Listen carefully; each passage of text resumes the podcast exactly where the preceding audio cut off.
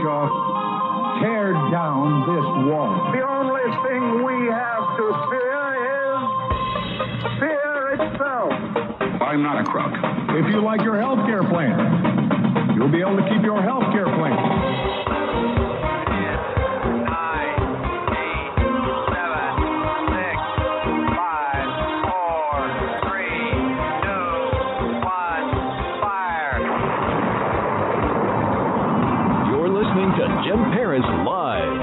Source for the latest news on money, politics, prophecy, and preparedness. And now your host, the editor-in-chief of Christian Money dot com and the author of more than thirty books, Jim Paris. All right, welcome to our guest segment. We're super excited to have her back with us. The book is called Hunting the Unabomber, and uh, Lis Wiehl is with us. Of course, uh, she is an attorney, former federal prosecutor. You may remember her from her years on Fox News. And uh, Lis Wiehl, good to have you back with us tonight. It's great to be with you, Jim. Thanks so much for having me back. Yeah. Now, I have to tell you, this book is, I, I love the Manson book, and I thought you couldn't top that. And then I read this book, and you pick, you just picked the greatest cases, because even though I remember all of this happening, I was old enough to remember all of this. Unlike the Manson case, I was very young when all of that happened, but I was old enough to remember the Unabomber and Ted Kaczynski and all sure, of this. And sure. I'm from Chicago, so there's that connection there.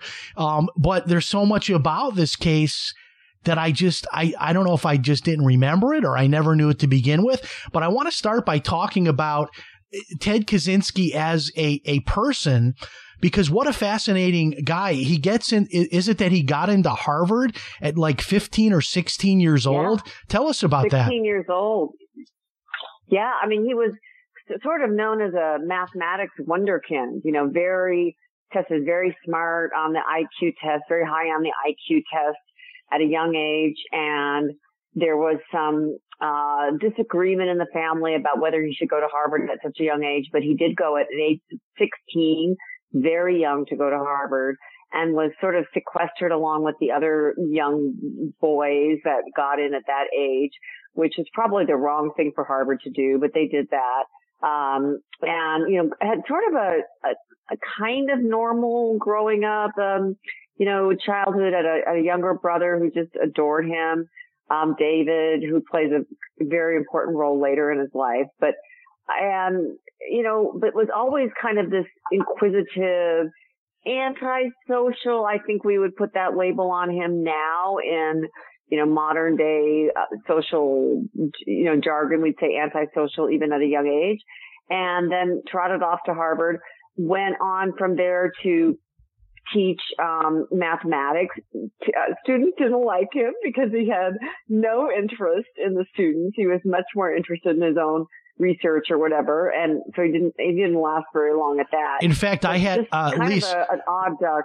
Lis, I had a follower of mine on Facebook uh, who commented yeah. uh, today saying that th- this that Kaczynski was his math teacher in Iowa.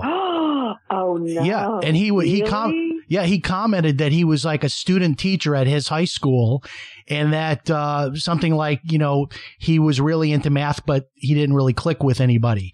And I, I'm almost wondering, like, oh. based on your description, oh. um, maybe he was on the autistic spectrum or something, you know, extremely bright guy, but had like zero social skills. I mean, would that sum it up that he just, I mean, did he date? Did he have any type of a social life? Well, interesting that you bring up the dating thing. He tried to, and I talk about that a little bit in the book. He tried to, but, you know, very awkwardly, like he tried to date somebody at one of the jobs that he had after teaching, and uh, went up to somebody, tried to kind of date her. She didn't take it the right way. And then, you know, put up at the equivalent of sort of nasty notes on the wall about her and tried to malign her. Um, So his dating really didn't go anywhere, and you can see this most markedly when his brother, again, this, you know, brother they were so close, he was so close to, later on in life. This is now, I'm progressing a couple of decades, when Kaczynski's already out in this lone cabin in Montana. He'd given up teaching. He'd, he'd gone off the grid. He'd, he'd, you know, built this cabin in Montana and was by himself. and he learns of his brother getting married, and he just excoriates the brother in these letters for getting married. You know, how could you break this bond of basically a virginity? How could you break this bond that we had and, you know, marry this, you know, expletive, expletive. Meanwhile, he'd never met this young woman. So he was just um, jealous that his brother found his brother yes. found love, and he didn't find love. Um, but going back to, to, to his brilliance, one hundred sixty-seven I Q, which is a documented genius. I also found it yeah. fascinating. There are multiple, multiple published papers by Kaczynski on the topic, different math theories that he either invented or or or further clarified. I mean, stuff like way above my pay grade. I, I probably I don't even understand the title of these uh, papers that he wrote. But this but this guy becomes a P H D by the age of twenty-five, is teaching at Berkeley in California, a certi- no slouch, no certified slouch. genius, right. multiple published papers on all these different math theories. I mean, he was truly off the charts as a brilliant man within the world of math, wasn't he? Yes, all of that is true. Uh, absolutely. But throughout, never was able to make attachments with other people.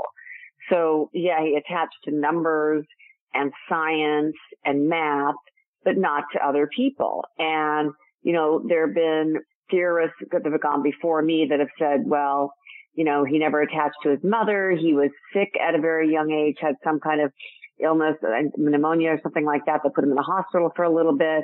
And he was, you know, detached from his mother at that point.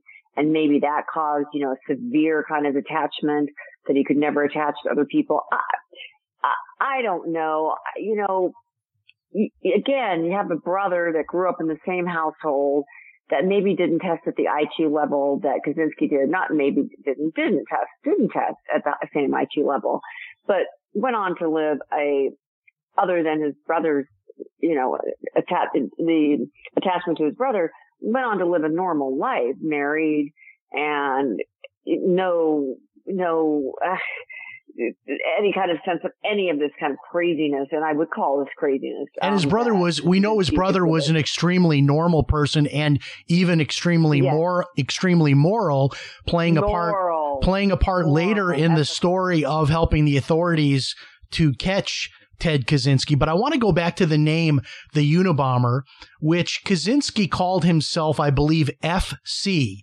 but the F B I branded yes. him the Unabomber, which stands for University and Airline uh, Bomber. Isn't that the the where the term came from? Unabomber, right. University and Airline. Right. So did he ever right. cons- did he ever consider himself the quote unquote Unabomber, or was he always referring to himself in a different way, the F C or other monikers? He referred to himself as F C, and of course the F B I, and it wasn't just F B I, Postal, U S Postal Service, uh, A T F, all of these agencies working together, state and federal and local. The F B I was sort of the lead driver. Didn't know what F C was, right? They didn't know that, that it, the Unabomber, which they came to, as you said, give the moniker, um, was a person, person, a male, a female, a sect, you know, a group. They, they had no idea. But F C started writing these things, and eventually the manifesto, which of course was published much later on. But imagine this, this was almost a twenty year, eighteen plus year manhunt for some, somebody, somebodies that the F B I had no idea what their motive was or who this person obviously was. All they had to go on was the type of bombings that were targeted. And as you said, universities and an airline were the targets. So hence the moniker Unabomber. And so they tried from that to think of, okay, what are the commonalities there to see if we can find a, a motivation for the bombings. And many of them were to universities. tangentially, you know, it wasn't always a university professor that would open the packages. It could be somebody in the mail room, right? Because it wouldn't always, the package wouldn't always get to the re- intended recipient. It would sometimes explode in the mail room, but they were still going to universities. And so what the F B I sort of pieced together after a while was, you know, it's going to places of higher learning consistently, whether it's Yale or whether it's out in California, which a lot of them were going to. And that's why the Unabomber Task Force was set up in San Francisco, where my main source became, for the book came out of San Francisco. Um, they were set to universities except for the one airline that, that we talked about. And even the airline, it was like, okay, was it disgruntled airline employee? Was it somebody high up in the airline, you know, industry that was trying, was it, you know, one airline after the other that was trying to, you know, get knocked, you know, walk one airline out of, out of commission? You know, was it something like that? They were trying to look for motivation, because even though you don't have to prove motivation at trial in front of a jury, we all know as human beings that we look for motivation to figure out who the person might be, right? Motive means and, and opportunity are the things that prosecutors and investigators look for. And you just, they couldn't find that motivation, uh, until the kind of the manifesto provided that, which is, which is, you know, science is bad and, and technology is bad. What I find so fascinating about many of these cases, the Manson case, uh, your last book, and now this book, these, this happened before the internet. And, and I, I really, yes. I, I just have this, this feeling like, I don't know that this could happen today, because we have the internet, and because it's so, we have so many more ways of tracking people, uh, not only like putting out, you know, nationwide bulletins. Uh, you've got, you know, the, uh, Amber Alerts, and cell phones are used to triangulate and find locations. And I, I'm not sure that in, in the way that we're so careful now with mail, uh, tell us uh, at the time, how, how was mail handled? Like, could you just take a package that was not a flat package, which I know the post office always handles like a flat, like like a letter or a flat, right, a document, different than a box. Um, a, a box is looked at differently. But today, post nine eleven and post the Unabomber, boxes, you just can't drop those in mail uh, drops without that going through a person. Back when he was operating, could you drop a, a box in, in just a, a regular corner mailbox? Yeah. Is that right? Yes, yes, absolutely. And in fact, that's, you know, so many changes were made post-Unabomber because of things like that. You could drop a box off. In fact, he would take a bus and take a bus to a place f- from his Lincoln, Montana cabin and, and have this box wrapped up and take a box and drop it off or deliver it. Uh, more often, he actually delivered it to a place where it was then picked up and then brought in. And people weren't necessarily as careful with the mail as they are now, although during times when he was bombing, people were essentially fairly careful. And still, you know, they would, people opened their mail, and it, he would make it look like it was, he didn't, he didn't, you know, he was very, he was very, very, very good at what he did. And he became more and more proficient at his art, if you would. And when you ask about, well, would the, would the internet catch him now?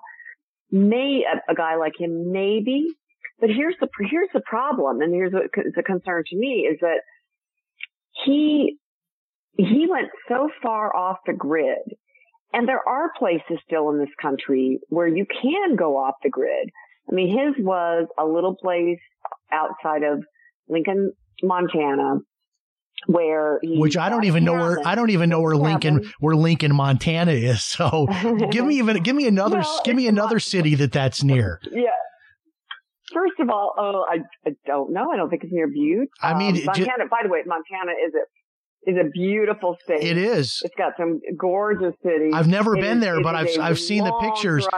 But is it like in the movie where he is like Grizzly Adams out in the middle of literally nowhere with this tiny cabin, which I've seen. I've seen the cabin at some museum I yeah. was visiting in, in D C uh, years ago. I saw, I saw the cabin, just this tiny, it's like a shed. Yep. I mean, it's almost like a shed oh, in yeah. your yard.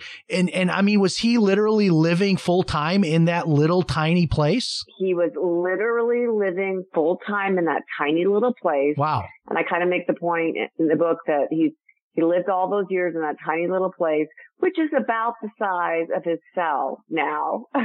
Ironic. Maximum security, which yeah. is kind of ironic. But so, okay. So he, so he lived, let me give you more detail about it. He lived in that little place, in that little cabin, which had no plumbing, right? So he had to do all of his little, you know, natural things outside. Um, he cooked for himself and everything with no plumbing. And he made his bomb. This was, was so um, infuriating and so frustrating for, to find, to capture him. He made his bomb out of various things that he would find from junkyards. Why is that important? Because there's no way after you've found those things from junkyards and then scraped off whatever kind of markings there might still be left on any of the particulates that you put into the bomb, there's no way then to Once the F B I, once the bomb has exploded, done, done its dirty thing, to then for the bomb technician to take that, bring it back to Quantico, you know, where the F B I has its main lab, and those technicians in Quantico to be able to say, oh, this part was manufactured at this particular, particular manufacturer, this particular place, this particular battery here. Because they were, they were bought from a store usually. You know, usually when people buy bombs, they go to, they may not go to the same store. It's not like they go, okay, I'm going to uh, make a bomb and I'm going to go to my local Radio Shack and buy everything I need from that. They're not dumb. Well, sometimes they are. We like the dumb ones, but you know, they'll go to different places and they'll, you know, they'll mix it up. But he didn't buy anything from any place. He got it all from junkyards. Wow. So there was no place. There was no way to track that down. So when you say internet tracking him, if you're living off the grid and you buy all your components from a junkyard and you're so, and this is where his brilliance come in, comes in, but you're so smart that you can, because of your brilliance, use your wicked brilliance to put together with those, you know, rather crass materials, still a very proficient and deadly bomb. And they got, by the way, deadlier and deadlier over the course of this nearly eighteen years. He got better and better at doing what he wanted to do. Um, that even in today's, and here's the point I'm trying to make, even in today's world, with our great technology, would still be very hard to find. You know, like there was that bombing um a year or two ago in, in Texas. Remember that? Yeah. Where it was a politically motivated bombing and the guy was basically doing it out of his a truck. And they were able to, the F B I was able to, F B I and A T F were able to track that guy down. His last name is escaping me right now, but it'll come to me. Um, within hours, days, if not hours, because he had bought them in, in you know, cl- places that were clearly able to, Quantico was clearly able to track that down. He was on the internet and boom, they were greeting him at the door. Like, we got you, dude. And they had him. It, it was done. It was over. Do we know how but, Ted Kaczynski and, was able? And, and the motivation was clearly political. Do we know how he was able to learn to build these bombs? I mean, it's one thing to be a math genius and to be a one sixty-seven I Q, but it's another thing to learn how to build bombs and not blow yourself up in the process of learning how to build the first few bombs. Yeah. Uh, how did he learn how to do this? I mean, I would think this would be extremely difficult. I mean, it'd be one thing to create a bomb that maybe you set up on the border of your property and there's a tripwire for it, but to create a bomb that is stable enough to go through the mail system, maybe hundreds or thousands of miles and not explode while it's being bounced around in the mail trucks and then explode when it's opened. Um, even in today's world and t- with today's technology, that sounds to be, that's like a, that's a very tall order. I, how did he learn how to do that? Yeah. He read about it. Uh, he, you know, he, he read up. I mean, he, he, he learned. He taught himself. And again, he didn't have the internet to do that, but he had books and learning. And that was one thing that, um, makes an important point about books, because I asked, uh, one of the, one of my main sources for the book, I said, hindsight's twenty twenty, but, you know, we all credit the manifesto for really giving you guys, uh, and, and, and David, the brother, for helping you solve the case. And you have to say that that's true. But, but for the manifesto and David, do you think with the help of your internet and your computers and your, not scratch internet, your computers and everything that you were developing in your computer mainframe, because that was, the, the F B I was having to bring, Unabomber brought the F B I and their computer system up by years and years and years and years, and they needed to be. They were way so far behind. And that was actually you make the point in the book that benefits. You make the point in the book that several of these bombings were not even considered connected until later, when Janet Reno, who was the attorney general, put together a system for for all of this information to be shared. And then they started saying, "Wait a minute, this isn't; these aren't separate uh, events. These are right. all connected." And that was the beginning of the end for Ted Kaczynski, really, when they started looking at him as a mass serial killer in that way. When they started, exactly, when they started putting things together. And so my source said, you know, Lis, I, I know that this makes us sound good and everything, but we think we would have caught him um, within six months. And I'm using the computer, um, computerization and all the technology that we had, uh, ironically, would have been caught by technology. And I said, how? He said, because he was going into Lincoln. He, he, he didn't make friends or anything like that, but he was going into Lincoln and to the local library, and he was asking for certain books that were unusual. And he didn't really give me any more detail than that. And I think it's still classified, but they were unusual. And those were, would have and were getting uh tracked and would have been put into that computerization system.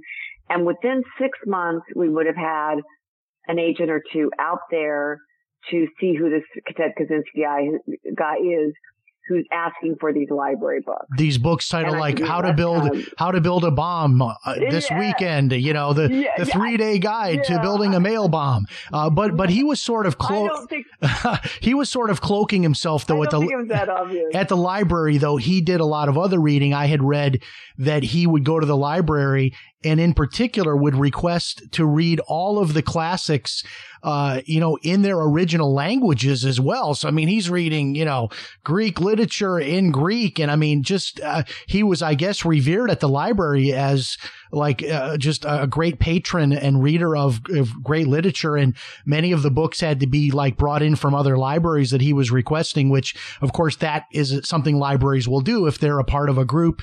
But maybe because he was reading a lot of other books like that, these books he was reading maybe that gave him the knowledge of the bomb building didn't raise as much attention if they were solely the only books he was looking at. Maybe that's the case. Exactly, exactly. And I think the people there kind of saw him as a loner and sort of, but you know, that makes, it, it didn't create any real red flags because it's Lincoln, Montana. A lot of people come there to be alone, right? You don't go there.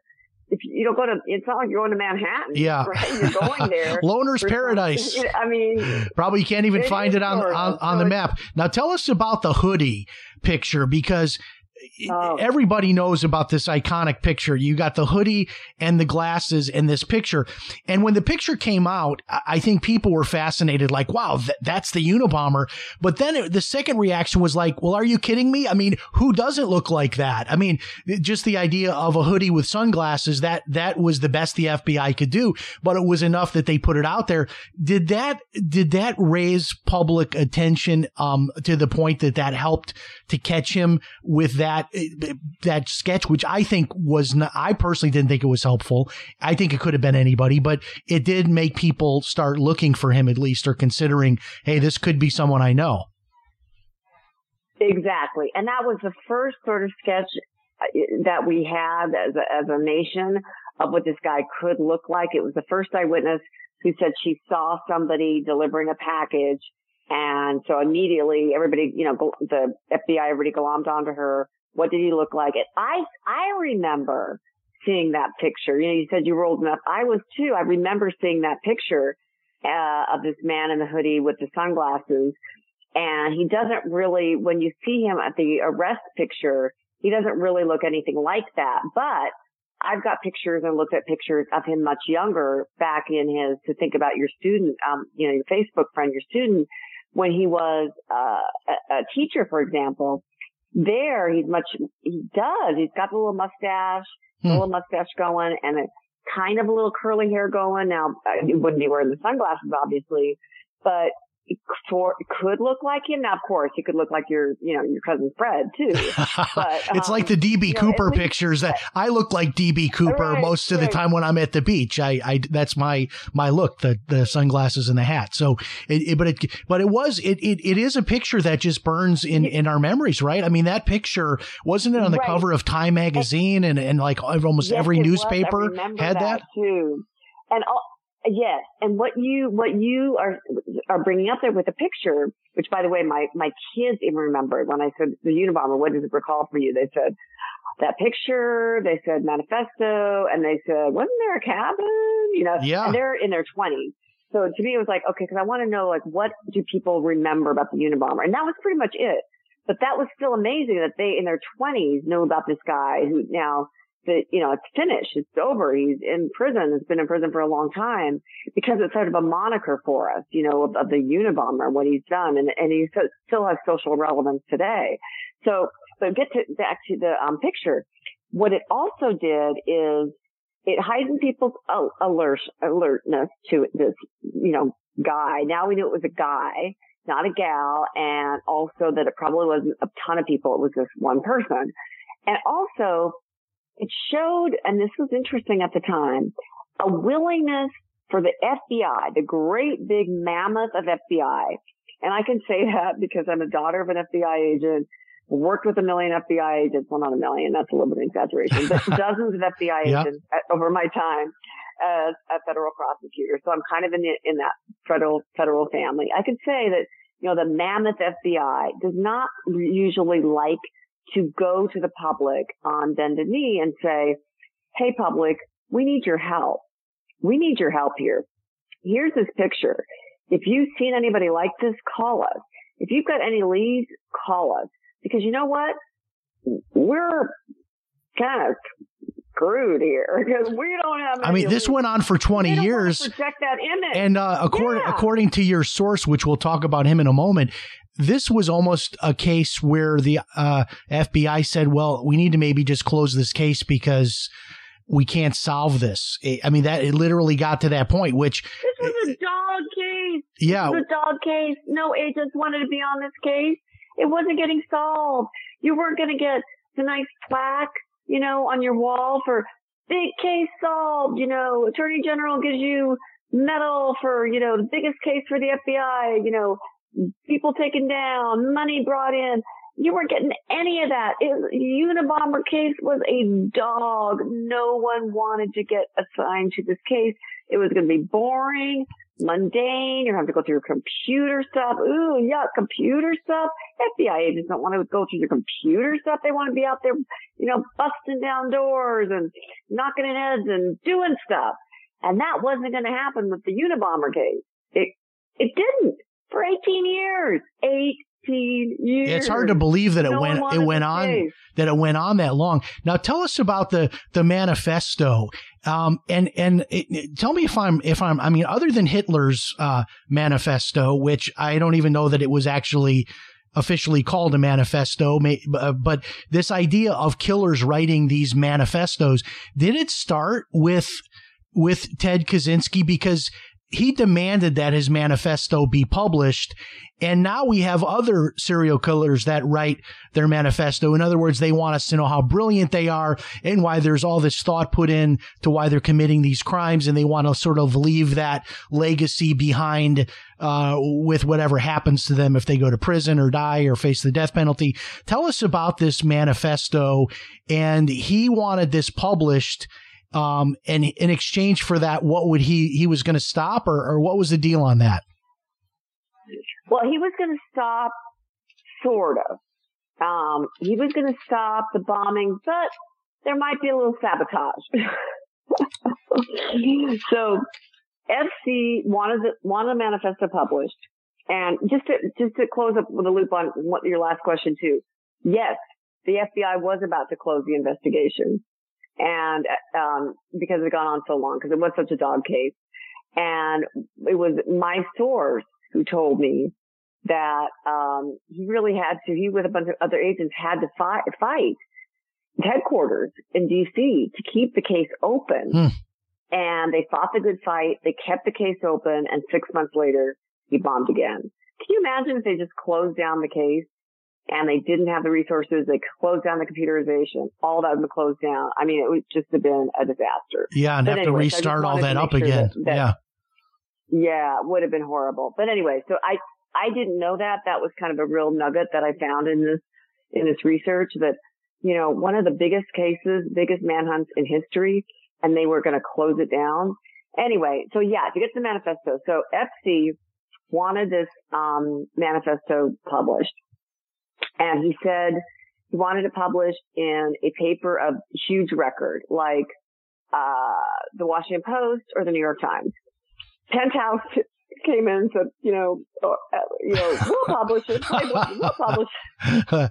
Yeah, thanks, but no thanks. And he wrote back, yeah, he wrote back a, a kind of funny thanks, but no thanks. It was almost yeah. kind of with a sense of humor, which was, which was, it, in con, you know, it wasn't funny at the time. We can sort of now laugh at it, but. But he really was like, no thanks. Um, but no, he wanted it in a, in a real, you know, paper of record. So here's the deal. What do they do? So I catalog in, in the book this, this meeting, because my source is, is there, um, where you got the F B I head, the heads, the biggest heads, F B I, the Attorney General of the United States, and the publishers of the Washington Post and the New York Times all in one room. And they're arguing about this. They're saying pretty much in agreement, no to publishing. Why? Exactly for the reason that you're just describing, which is that we don't bargain with um kidnappers, hostage takers. We don't bargain with people like this. And because it's just going to lead to ruin. And so the answer pretty much is is no, because he wanted the manifesto published in full, and it was long. This was not like a paragraph that you write to your mom. I mean, this is a long thing. And so the beginning of the meeting really took that tenor of, no, we're not going to publish this, and it pretty much was going to end with that. Until one of the F B I profilers, Kathy Puckett, who had been following this and really um to her credit and to a couple of other people, F B I folks in the room said, we get it. We understand you don't bargain with people like this. We understand the, the, what this could do, but, and we don't, and we don't believe for a second that in his, you know, veracity that he's going to just stop the bombing. It's not for that that we believe you should publish. We believe you should publish because if you publish, we may get some clues from the publication because people will read it and people close to him will read it and they will recognize something in his writing. It's, it's distinct enough, weird enough, whatever you want to call it, that there will be people that will read it and say, you know what? I know him. I think I know him. And they will call in and we'll get something because you know what, people? We don't have anything now. Our leads are zero. And this has gone on for all these many, many years. And we're nowhere.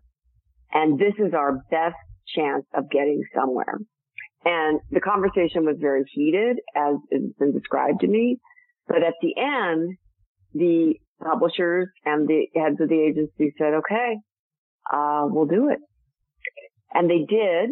They decided to go with the Washington Post because it was a little bit smaller and because people more controlled, especially in the San Francisco area, because they believed that the Unabomber most likely was in the San Francisco area and might have a chance of getting him because he might be so vain as to go to pick up the paper in bulk, maybe on the day that it came out, and they could be, you know, stationed in San Francisco and all around that area to, to, you know, get him, to actually get him when he was get, went to get the paper. Like, he'd go get ten copies, right? He'd be so excited to see his name, or not his name, but to see his writing.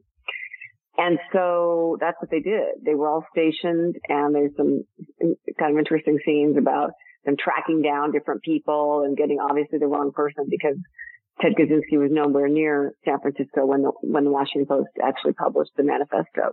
But it did lead to really, really good clues, just like Kathy Puckett said.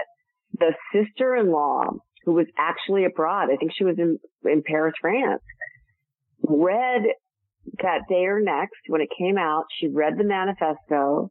She'd never met Kaczynski. But remember those letters I was telling you about that he'd written to David about how horrible it was that he was getting married to her and how horrible she was, a woman he'd never met, um, and all of this. She'd read those letters. She'd read them. David had shared them with her.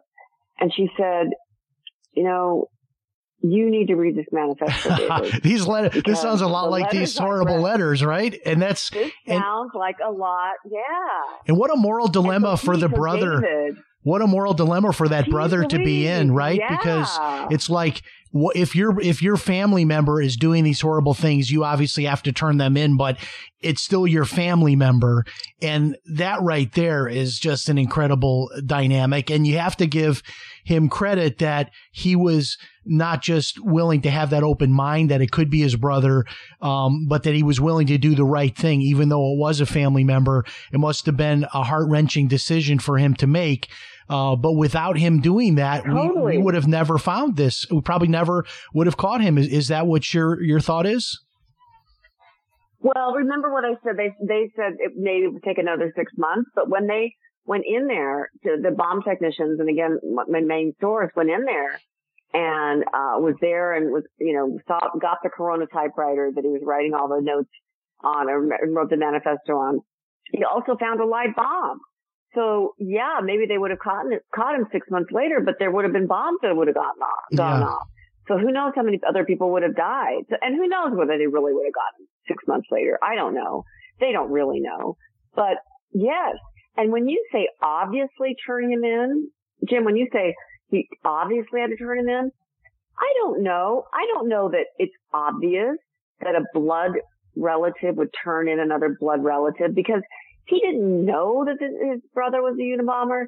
There was just linguistic, you know, there's language that looked like it could have been yeah. similar to what his brother wrote. But I'm sure there are a lot of people that would have said, oh, but that, you know, my brother's a little weird, but he's up there in Lincoln. He's doing his thing. He's never like that. Yeah, he's a little weird, but he's a little antisocial, but he's not violent, and mm-hmm. I'm not going to do that. And it's my brother. So I don't think it's obvious. You know, I I think that took a lot of moral fortitude for him to – he's a he's a hero. I mean, and, and then, you know, and the press that just, like, glommed onto him and – and have followed him. He's always going to be known as the person who turned in his brother. And then, by the way, which is a good thing, but, you know, still, um, he went to the trial. His brother turned his back on him, wouldn't look at he or his mother or the sister-in-law. I mean, just obviously hates him. Uh, so it must have been and was a horrible thing. And and I, I have a scene in there, too, where the F B I had to go tell Wanda, the mother, and, of course, mother didn't want to believe it, couldn't believe it, it was her son. But can you imagine having to go and tell, you know, the mother that we think your son may be the Unabomber, killed all, you know, all these people and injured, killed three, injured twenty-three over, you know, the course of eighteen years, and we're getting ready to arrest him. I mean, it's just horrible. And, and, and what a nice guy. By the way, I wrote, I wrote to David, um, in the course of researching his book and said, you know, would you, would you be willing to talk to me? And I didn't think that he would, but I thought, you know, as a good journalist, I want to try. I have to tell you, he wrote me the nicest no letter. Oh, okay. It was, it, it was a no, it, it was a no letter, but he didn't just write no. It mm-hmm. was, you know, dear Lis, I mean, I really love your work, you know, blah, blah, blah. And he said, I just, I just really can't. I've, I've, I've written about this. Um, I put my, you know, said what I was going to say. I just can't go through it anymore. You know, but thank you so much for your kind letter and, you know, best regards. I mean, I just thought, what a class. Yeah, act. He seems, you, you know, know, first of all, imagine living your life. Imagine living your life being the, the brother of the Unabomber, even when you do a Wikipedia search on the Unabomber and it brings up Ted Kaczynski.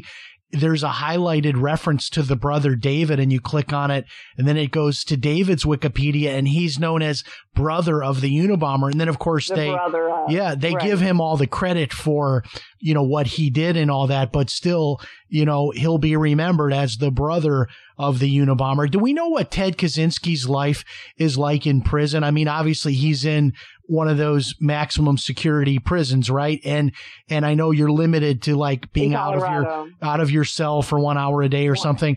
But uh, hour, d- d- yeah. has anybody interviewed him since he's been in prison? Does he still do any writing about math or? Uh, I mean, a guy with a mind like that, you think that just sitting in a cell, he's got to be doing something in there. Yep, he does some correspondence. Um, I, there was one kind of famous one where Harvard asked him to the, uh, a reunion, and he responded, you know, uh, can't come, you know, or something like that. Here's where I am. It was one of those math mailings. Wow, it was kind of funny. Yeah, um, but he does some correspondence, and I, I, I wrote to him, and he never wrote me back. But um, you know, not to be expected. Um, but I think he does, and I, it, it would be interesting. I would have loved to have gotten his take, for example, on. You know, the internet, social media, uh, Zoom, all the things that we have to us now, because his whole point was the, what is to come. And he could have probably foreseen the internet and email and text. And yeah, all if he hated technology back now. in the in the seventies, eighties, right, and nineties. Exactly. I mean, a lot of us oh might. I mean, we're not going to start building bombs, but you know, put your phone down at the dinner table, or you know, stop texting while you're Thank driving. Thank you very much. Right. Thank I mean, you very much. Exactly. Stop texting while you're driving. He said, you know, it's gonna it's gonna kill people. Well, yeah, texting and driving does kill yeah. people. But you know, it's so so we may agree. On a philosophical level with some of the things, you know, the core things that he said, like too much technology is bad for you. Like it's bad for your eyes to be on your screen twenty-four seven. It's bad for you to take your phone to a fancy restaurant, you know, with your, your loved one and be, you know, texting through the dinner. That's bad. But we don't go build bombs, you know, to get the message yeah. out there. Yeah, and I, I know we're, you know? we're we're making That's light of this, thing. But I mean, it is true. I mean, it is technology. And then we, you know, we're sitting here in the year twenty twenty and, you know, you and I are still fairly young. We might live another, you know, thirty years and who knows? I mean, we've already got, you know, robots roaming around the house vacuuming for us. And I mean, who knows what's going to be next, you, you know? Uh, well, yeah. You have the, a robot roaming around the, your house vacuuming uh, for you? I, I don't have I gotta go to your house. I don't have one, but the Roomba is something, you know, I'm looking at, I'm looking at getting oh, yeah, one. Yeah, those things scare me. Yeah, but my, I don't know, those my dogs. Well, they'd eat my cats. Well, yeah, well, my dogs would, would think about, you know, if I got a Roomba and it started, you know, trying to sweep and mop the floor. But tell us about, in closing, I, I wanted to save this for last. Tell us about your, your contact, which was uh, largely a way for you to get a lot of firsthand source information. Uh, this F B I agent, who I guess lived out the rest of his life in New Hampshire, did he did he ultimately pass away of yeah. cancer? Uh, but tell us about him and how you yeah. how you met him and and what information he was able to to help you to get that was was really critical to this book.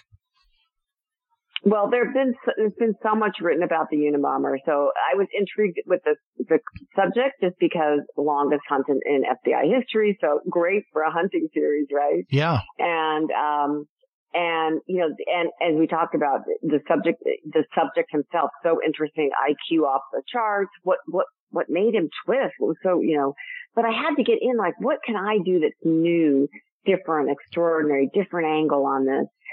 And so I did my own little mini hunt and found this, this ex, uh, retired F B I agent, Patrick Webb, and re- retired, living a bucolic life in New Hampshire with his wife, Florence, who's lovely. I did a, a Zoom chat with her a week or so ago with some other, other F B I agents. And, um, and I just said to him, I kind of used my federal family key, not, not journalist key. I said, I'm a daughter of an F B I agent and former federal prosecutor. You can't hang up the phone on me. and, and he didn't.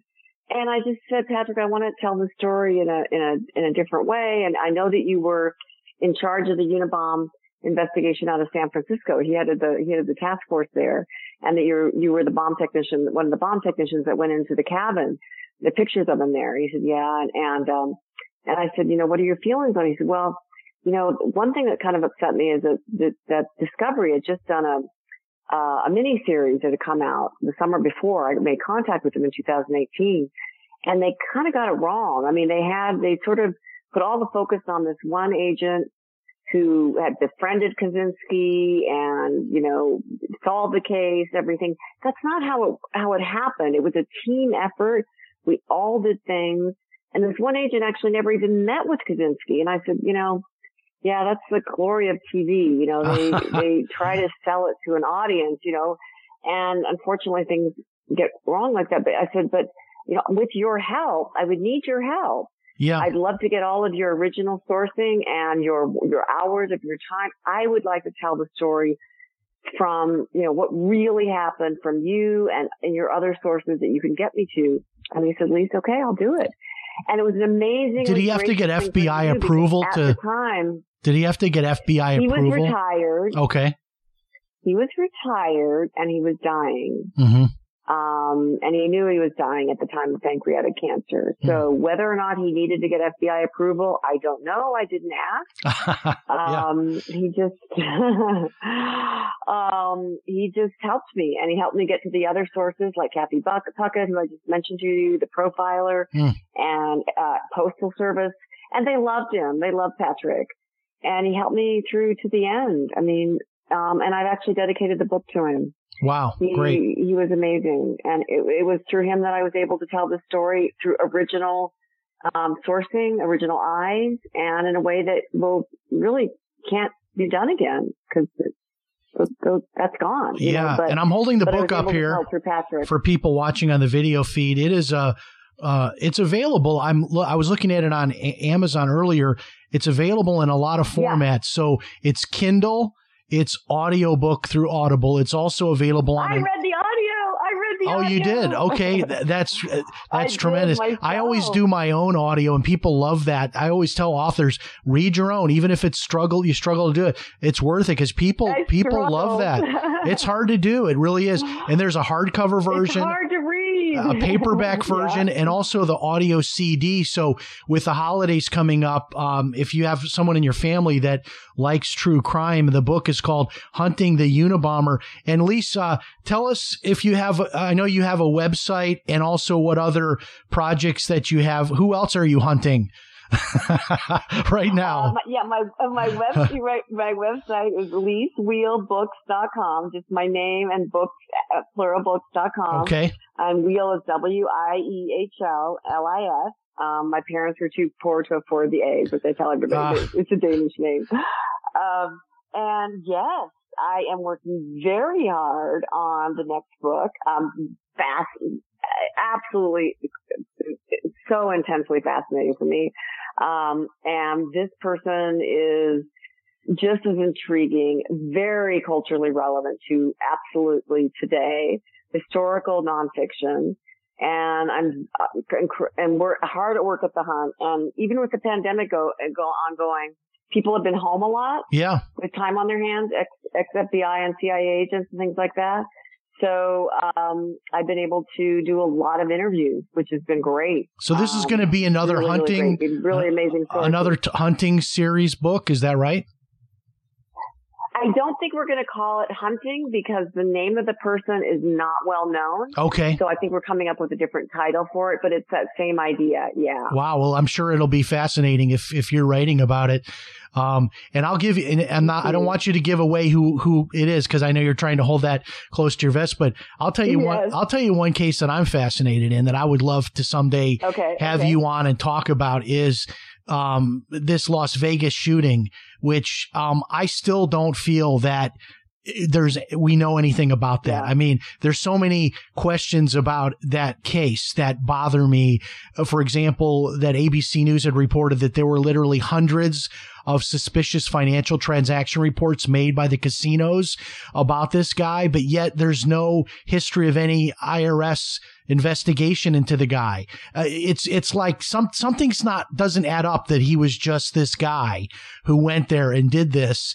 And then all the stuff that came out about all the money he had and multiple properties and that he made all this money playing playing blackjack uh, video games. I, I don't believe any of that. And I'm maybe I'm just a crazy conspiracy guy, but I, you know, I'm thinking maybe I'll be the one to write that book because I know friends that live in Las Vegas. We've had a private investigator on that was involved as an investigator for the law firm that represented the victims of that case. We had the lawyer on who was the head, right. head lawyer for all those victims. And that case just settled recently, but we still don't know like what, what happened there with that guy. So I, you would be the one to do that book. So I'm just throwing that out to you as a, as I'm a, just, I, I'm, I'm, t- I'm taking notes. I just took a bunch of notes. As you, as you were talking, just just an, just an idea because I'll, I'll tell you, it's there's just too many questions about about that, and you know the uh, there's there's never a shortage of J F K books, right? And that, that's another one for you to, to do at some point. But Lis Wiehl, thank you so much for being with us. We hope you'll let us know when thank the next book so comes much. out. And uh, oh, you know I will. Yeah, you now this your Manson book is going crazy on. We've been replaying it on our live feed a bunch. And people love it. A lot of uh-huh. great feedback on that. So I'm sure we'll get similar feedback oh, here on the Unabomber. Good. So thank you so much for being oh, with us. Dude. Absolutely. Let me know and let me know uh, to what I can do because I'll I'll put it on my Facebook. Um, oh, yeah. Yeah, I will. I'll, so I'll have our producer. How. Yeah, we've got this new thing where because I'm now live on video also. So I've got this new uh, server that I've contracted with. So with the server, I can now take a live show like what people are watching right now, and I can rebroadcast this at as live twenty-four seven whenever I choose to over all of my different social media platforms. So I've actually rebroadcast your Manson one maybe fifty times so far. And uh, every time it rebroadcasts, Fabulous. It gets a ton of views and ton of chat comments and things like that. So it's kind of something new that's happening. I feel kind of weird about it, though, because like when you're live, you're supposed to be live. But this is legit. It's Facebook approved this this arrangement with this company called Restream. And I'm able to, even though I'm live on Sunday nights, I'm actually live now every night. So with I play a lot of my that, best of just, older shows and put them out there. And it's kind of like owning my own uh, T V channel. So uh, who knows what the future oh, I love is. It. But, yeah. but let but let me know. Give me links or something like yeah. that so I can put it up. Uh, you know, and, and put it up on my social media and we kind of promote it that way as well. So that we'll do it on Facebook and know, know how to get to it. That would be great. And uh, I'm not sure they, they know about it. So have a great, yeah. ho- have a great holiday. And we hope to uh, hear from Thank you uh, soon when the new book comes out. Thank you so much for being with us. Lis, Lis Wiehl, great guest. I, I love having her on. She's a great to talk to. And, um, I, I jump in there with my questions and comments as well, and she's okay with that. So that's great as well. Thank you so much for joining us. Remember, if it's Sunday night, it's Jim Paris Live. We'll talk to you next time. So long, everybody.